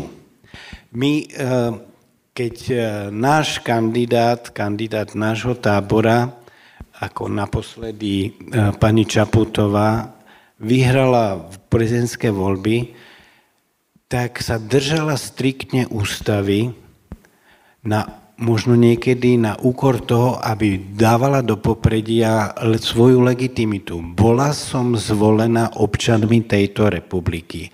Prečo si na mňa dovolujete otvárať ústa tak, ako si otvárate? A keby Ivan Korčok vyhral voľby, tak by nemohli kričať do sveta, my tu na Slovensku sme vo väčšine, my máme vo všetkom pravdu, podriate sa, lebo demokracii sa musí menšina podriadiť väčšine. Tie voľby sú kľúčové pre to, ako sa to bude na Slovensku ďalej vyvíjať a ide o to ukázať, kto má na Slovensku väčšinu.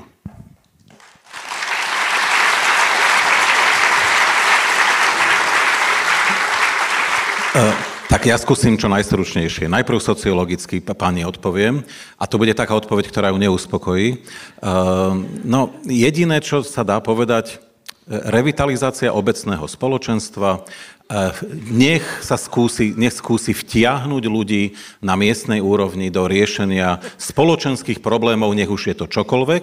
A je to dôležité, lebo v momente, kedy tí ľudia niečo riešia na lokálnej, regionálnej úrovni, tak strácajú všetky tie nezmyselné konšpiračné tézy, lebo zrazu vidia, že môžu niečo zmeniť. Je to, je to strašne dôležité. Všimnite si, väčšina tých konšpirátorov sú ľudia, ktorí sa nejakým spôsobom nezapájajú, tzv. občiansky neparticipujú. No však práve preto, lebo oni hovoria, nič nemá zmysel, všetko už je dávno rozhodnuté, tam je nejaká skupina 13 sionských mudrcov, tí už všetko z New Yorku e, povedali, ako sa bude riešiť aj náš rybník v našej obci, takže to už nemá zmysel vôbec riešiť. No, čiže Áno, a je to proste program na dve generácie. Toto to ja som asi neuspokojil. Teraz politologicky, ehm, na Slovensku, pokiaľ nebudú zase spolupracovať liberáli a konzervatívci normálne, tak jednoducho ehm, skupina, ktorá teraz vládne, bude vládnuť ďalej. To je veľmi jednoduché a máme, máme príklady z minulosti, že to šlo. No a teraz politicky a teraz ehm, budú všetci nesúhlasiť. Ja tak sledujem, čo sa deje v Polsku a neviem, či ste si to uvedomili, že Donald Tusk vyhral voľby vďaka tomu, že sa stal populistom. A, a vyhrali ich teda, a viacerí ľudia z jeho tábora mu hovorili, Donald, ale však nemôžeme byť ako oni. A on povedal, nie, nie, nie, oni slúbili na jedno dieťa na mesiac 500, my dáme 800. My dáme 800. Zle si to pamätáš, Michal. Oni povedali, že dáme 800 po voľbách. Ano. A Tusk povedal, dajte pred voľbami. Áno. Hej? A, a teraz, že, no, počkaj, že, a to je presne to, ako ten Zurinda kedysi, že no, dáme dvojnásobné platy. Teraz niekto sa tak nesmelo pýtal, že nominálne, alebo, a že akokoľvek. Dvoj, budú dvojnásobné. No ale A teraz to konečne no, a teraz viem, že, aspoň viem, že ľudia ne, nebudú s tým súhlasiť, lenže my sa tu hráme, proste sme pápežskejší než pápež, všetci strašne slušní, hlavne nebudeme populisti, nič tým ľuďom neslúbme, čo nemôžeme splniť. No tak to nepôjde. Donald Tusk ukázal, že teda trošku, trošku sa s tými voličmi pohral, no a teraz môže tú krajinu ako očistiť od tej hrôzy, ktorá tam 8 rokov bola. Čiže Šimečka teraz bude populista. E, mne to... No ty to riadiš, tak... Teba... Aha, aha, zabudol som zase, ale... Uh-huh. No čo pozitívne sa stalo, odkedy sme sa naposledy videli? Ja by som si nevymýšľal to, že...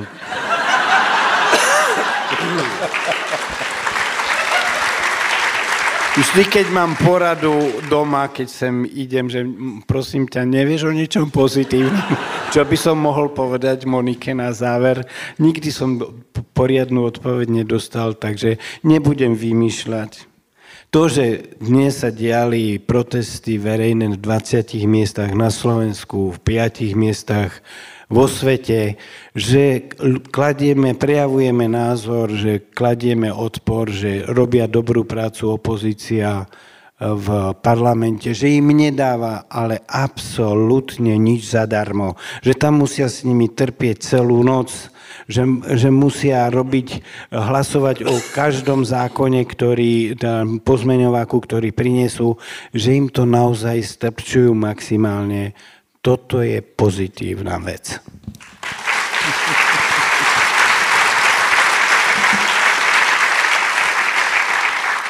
Toto je vždy najťažšia otázka. Zvlášť v tejto dobe. Ale ja som narazil na príbeh, ktorý teda nie je zo Slovenska, ale vypovedá aj o nás a je optimistický. A je prosím pekne z Guatemaly. To je Stredná Amerika, 10 miliónov obyvateľov, polovica z toho majskí nejakí indiáni.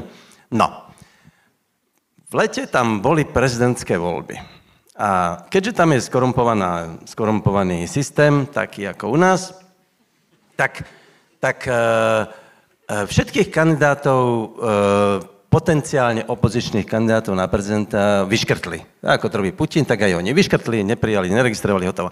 Nechli tam jedného chudáka, ktorý sa volá Bernardo Alvera, ktorého nikto nepredpokladal, že ako, to už je, toho tam teda necháme pre, pre, pre proste, aby teda to vyzeralo, že sme teda demokratickí. A on ten Alvera to vyhral. A teraz pol roka, pol roka, to ako keby u nás Korčoka neprijali Dubovský by mm, kandidoval, tak mohol by to vyhrať za týchto okolností aj v Guatemala. A teraz pol roka sa tá skorumpovaná garnitúra snažila ho nepustiť do úradu. Neustále ho dávali na súd, chceli ho proste zrušiť. A čo sa nestalo? E, demokratické protesty, masové protesty, nakoniec na podporu tohto prezidenta donútili celú tú garnitúru proste sklopiť hlavy a 15. januára sa tento pán Alvera stal guatemalským prezidentom. Ja si myslím, že toto je ukážka toho, poprvé o to, že protesty majú zmysel, a po druhé, že prezidentské voľby môže byť ešte veľká zábava. V Guatemala. Prepač, ten príbeh určite poznal aj Putin, preto nechal vyškrtnúť na Deždina. Uh, idem ja? Ja, som, ja mám samé pozitívne veci. Uh, ako v angličtine sa hovorí my life is full of joy. Uh, nie, a teraz vážne, ja som, ja som nejakú časť januára strávil na Tajvane, ja som, stihol som to skôr, než to ľudová Čína obsadí, to sa teším, lebo to bol môj sen, že teda treba to stihnúť, kým, kým sa udejú zlé veci. Uh, no a ja som uvidel jednu, jednu kúzelnú, kultivovanú krajinu, ktorá investuje obrovské peniaze do kultúry. Na každom rohu to vidíte. No a výsledky sú, sú tie, že tá krajina je veľmi kultivovaná. Neagresívna, e, príjemná krajina. No a tak som si povedal, že asi by tam mali viacerí zo Strednej Európy vycestovať a pozrieť sa, že, že čo to robí, keď e, naozaj nie úplne zanedbateľnú časť HDP dávate na kultúru. Ako myslím si, že na Slovensku by to mohlo vyzerať veľmi, veľmi ináč. A uznávam, že je to ťažké. v dnešnej dobe na túto otázku odpovedať. Ďakujeme veľmi pekne, že ste prišli. Najbližšia diskusia Ako zachrániť demokraciu bude v pondelok 4. marca v Banskej Bystrici a v Bratislave sa ďalšia diskusia uskutoční 15. marca tu v DPOH Listky sú už podobne ako v prípade Banskej Bystrice v predaji. Bude to zároveň posledná diskusia pred prvým kolom prezidentských volieb a zároveň to bude debata spojená s krstom knihy rozhovorov medzi uh, Martinom Milanom Šimečkom a Janom Štraserom, takže vynimočne bude hosťom aj Jan Štraser. Uh, tešíme sa na vás a uh, všetko dobré. A hostiami dnešnej debaty boli Marian Leško. Ďakujem pekne. Michal Vašečka. Ďakujem. A Martin Milan Šimečka. Ďakujeme. Ďakujeme veľmi pekne. A Monika Todová.